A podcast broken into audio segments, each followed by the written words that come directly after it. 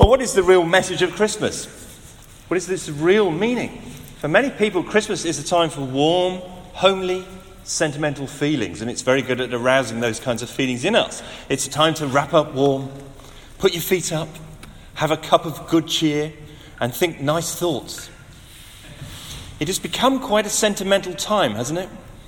For many people, actually now, it has little connection to Jesus Christ. There are even moves within our culture more broadly to take Christ out of Christmas altogether. So you uh, have people saying happy holidays rather than happy Christmas. Well, what is Christmas really all about? We could easily miss the point. We could easily actually sleepwalk through this season. We could easily sleep through Christmas and miss what it's really all about. And the reason why this is important is that the Bible says Christmas changed the world. Christmas changed the world, and it can change our world too, and change our lives forever if we understand its message. Now, the message of Christmas, I've got two points today. The message of Christmas is a message of terror and joy. Terror and joy. I was driving here this morning in a marvellous Moss Side December morning, and it was really interesting weather conditions, because where I was driving, it was bright sunlight, bright sunshine, almost squinting kind of sunshine. And just ahead of me, like half a mile away, was really grey, overcast, heavy sky over the Beetham Tower. I could see it in the distance. It was as if I was driving from one set of weather conditions into another. And the thing about Christmas is you can only really see the brightness and the beauty and the sunshine of joy if you understand the terror and the, the gloom and the darkness. So I'm going to start with that, terror. Now, why do I say terror? Have a look inside this sheet at that uh, reading that Reba just read for us. What happens when these shepherds... Uh, when God shows up, when God's glory shows up? There's these shepherds, they're living out in the fields, they, they were usually young men, very uh, rough, uneducated fellas, living out, often quite young, and they'd live where the sheep were, out of society, out on the fringes, minding their own business, washing their socks by night, as the old song says. And suddenly, it says, an angel of the Lord appeared to them. An angel appeared to them. And the glory of the Lord, it says here, shone round them. The glory of the Lord. Now, the God's glory is the brightness and weightiness of his presence. God's weighty, burning, bright presence. Now, what is these shepherds' reaction? Have a look at what it says. They were terrified. They were absolutely terrified. Verse nine actually uses in the Greek language, the original language, a very intense phrase. It literally says, they feared a great fear. They feared a great fear. It's like a, an intense kind of fear. In fact, it even uses, you kids are going to love this, the Greek word mega. They feared a mega fear. They're absolutely scared out of their wits. Now, actually, this is just like some of the other famous Christmas passages that we read at this time of year. When God breaks into our world, when he bursts in, people don't feel all warm and cozy and sentimental. God isn't like the Andrex puppy. You know, you see God bounding in, oh, great, he's here. No, far from it. When an angel appeared to an unmarried teenager called Mary, he told her that she would fall pregnant without a man being involved and without being married. Now, in conservative Jewish culture of the first century, a teenage pregnancy out of wedlock meant social disgrace. This is the end of Mary's life as she knows it, she thinks. There's nothing sentimental about that. It's deeply disturbing. How did she feel about that news? What about the Magi, the wise men? They scanned the night sky for signs and omens. They could read the stars. They saw some astral movements so significant that they actually packed their bags and went on a long journey. They came from the Far East, probably travelled for months to see whose birth it announced. And when they arrived in Jerusalem, everyone was alarmed. A great disturbance. The paranoid king, Herod, viewed this baby's birth as a threat to his power. So he sent men to kill all the children born in Bethlehem and the surrounding area who were under the age of two. That's what happens when God steps into our world. That's how the world's powers respond to its rightful king. So when God steps in, people don't feel all warm and cozy and sentimental. There is, their lives get rocked. There's great upheaval, fear and alarm and consternation. And then we have these shepherds keeping watch over their flocks at night. They're probably quite happy in the dark, just getting on with life. And suddenly this angel appears and it changes their lives forever. Now, we're tempted to think of angels as a rather quaint piece of fiction. I went to my five-year-old son's nativity play at school this week, and they had some children predictably dressed up as angels, and they described the angel, and it sounded like a big bird. It sounds like make-believe, in the realms of elves, talking reindeer. But the word angel actually also means messenger. An angel is a messenger. And the Bible cons- consistently views angels as spiritual beings who are who bring a message from God. They speak with God's authority because they're ambassadors for him. And their, their very appearance is awe-inspiring. So the shepherds are terrified. And you know, we're just like them. We're just like them. We're quite happy in our own way, just getting on with life without too much interference from God. Thank you very much. And when God shows up, we fear. I can think of five common fears that God's presence brings to light. When God's truth, when his word shines into your life, we get scared. And we, we often get scared in various ways. One way is the fear of shame. Shame. What if people knew what I was really like? What if people knew the worst thing that you had said to your spouse this year? What if people, if, if we shone up on this screen all the websites that you've visited this year? What if they knew what you were like in secret?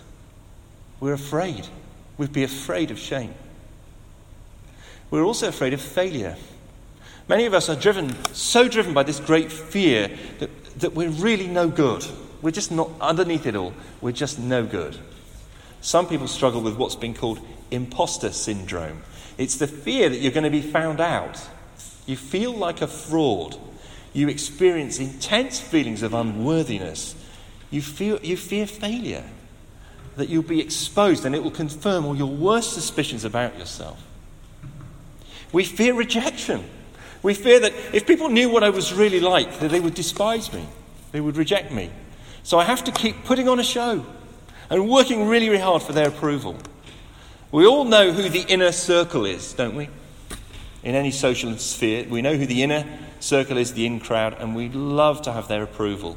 We desperately want to be accepted by the people who count. We have a fear of vulnerability.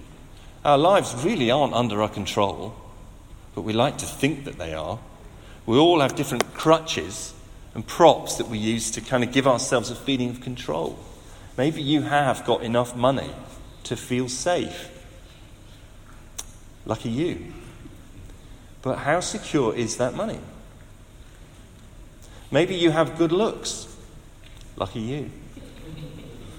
How long will they last? Maybe you're strong and fit. Lucky you. But what about when sickness or old age come? We're not really in control. We're vulnerable, all of us.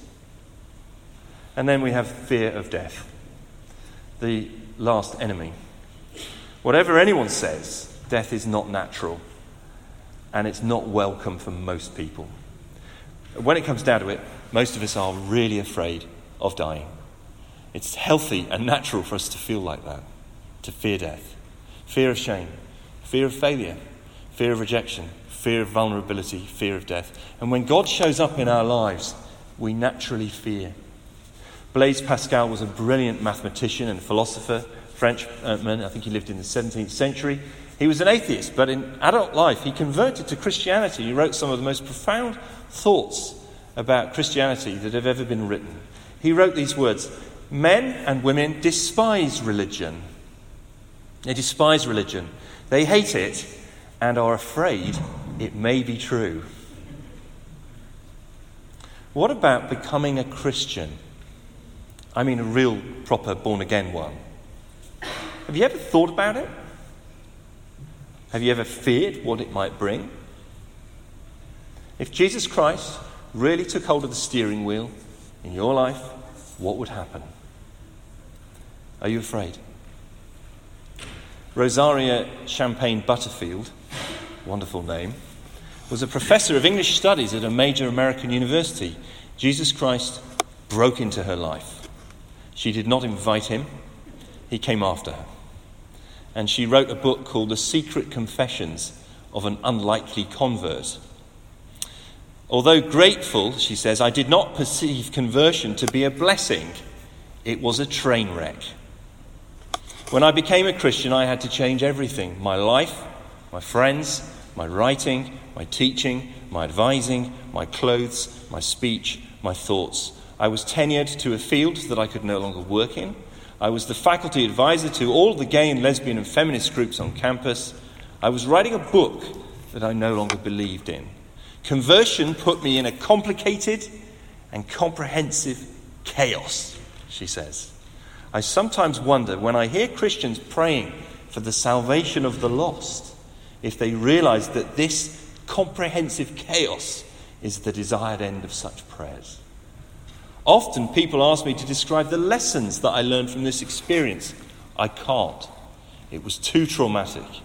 Sometimes in crisis we don't really learn lessons. Sometimes the result is simpler and more profound. Sometimes our character is simply transformed. Are you afraid? What Jesus might do if you really let him in? Actually, we're all like the shepherds. We're quite comfortable living in the dark, where we can cover ourselves up.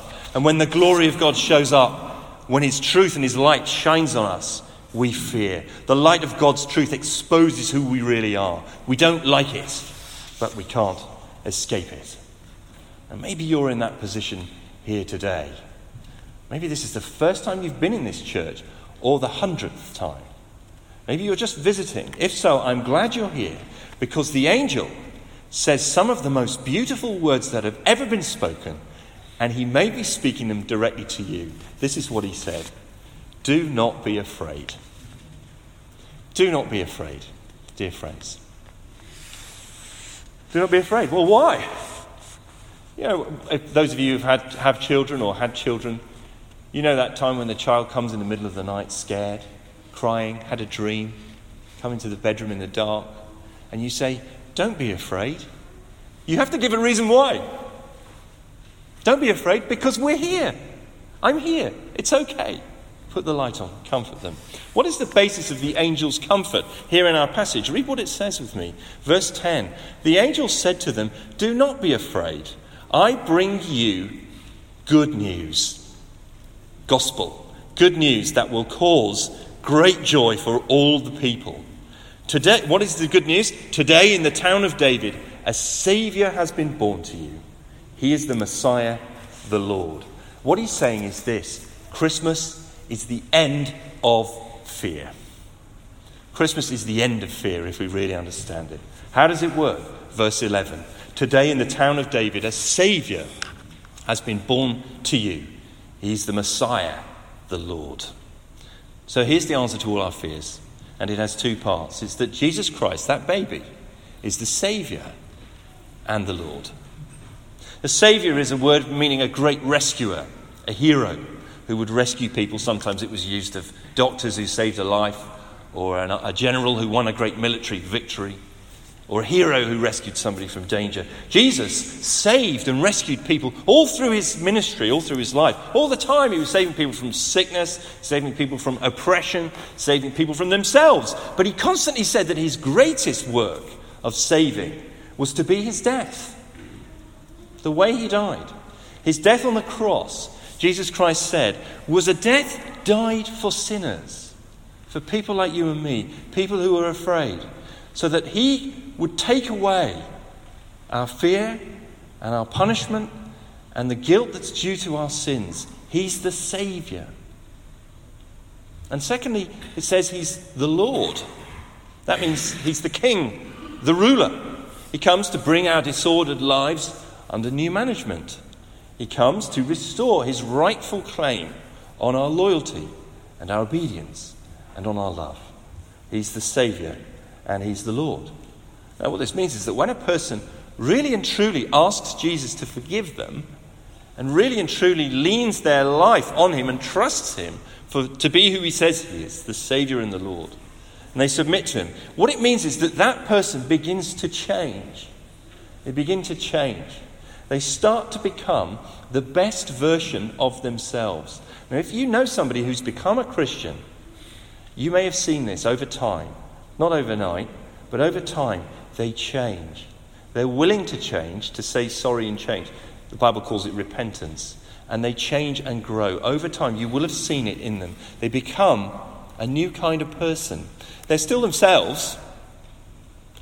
It's not that they've somehow been brainwashed or less of themselves. They're actually becoming the best version of themselves. They're becoming the person they were meant to be. Because that's what getting in touch with Jesus Christ does in your life. I said that Christmas is the end of fear. How does it work? Think about our fear of shame and failure and rejection, our fear of being vulnerable. What Christmas says is that the most important person in the universe knows you, loves you, came down for you, and accepts you. He knows everything about you. Without conditions, he sets his love upon you. He came for you. He bore your sin. He bore your shame. He took it all away. And what about our fear of death? On the third day, Jesus Christ, after he'd been crucified, rose from the dead, as he said he would. Literally and physically, he was resurrected. And he said he was the firstborn of many brothers and sisters. One day, if we trust in him truly, we too can live a new life in a resurrection body. It's the end of the fear of death. Terror